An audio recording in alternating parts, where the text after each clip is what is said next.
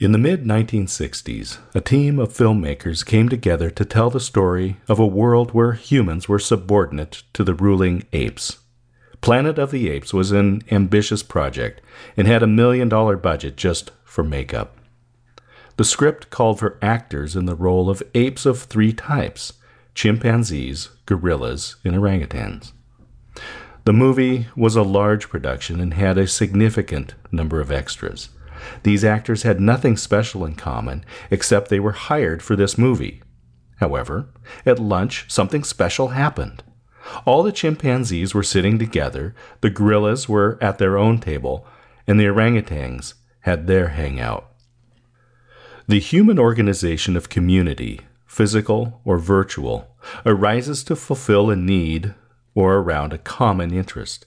In the case of the Planet of the Apes, the filmmakers created a community to make the movie. The actors found commonality around their makeup. It is our nature to band together. We look for opportunities to engage with other humans. Studies have shown that we are happier when we engage, even in simple or shallow encounters. This is known as the extroversion positive effect. Even the introvert is happier when forcing extrovert activities, such as making small talk with a cashier. Additional research indicates that we are happier when the subject is deep. Not only do we want to engage, but we want and need purpose to have validation. The results show that small talk only made up 10% of conversations for the happiest people and nearly 30% for the unhappiest. The conclusion Happiness can be increased by facilitating substantive conversations. The current and future social platforms which will be successful are those that create community and allow for conversations of substance. Any tool is only as good as the artisan.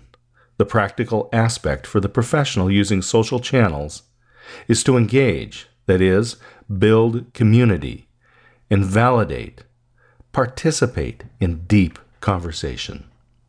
In the movie, the hero is demeaned by his captors. His voice is not heard, his intellect dismissed.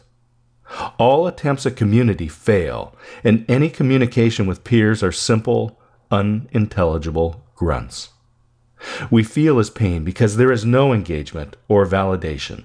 All too often, we see the same in the social media realm. The social media practitioner has the opportunity to build and provide meaning every day.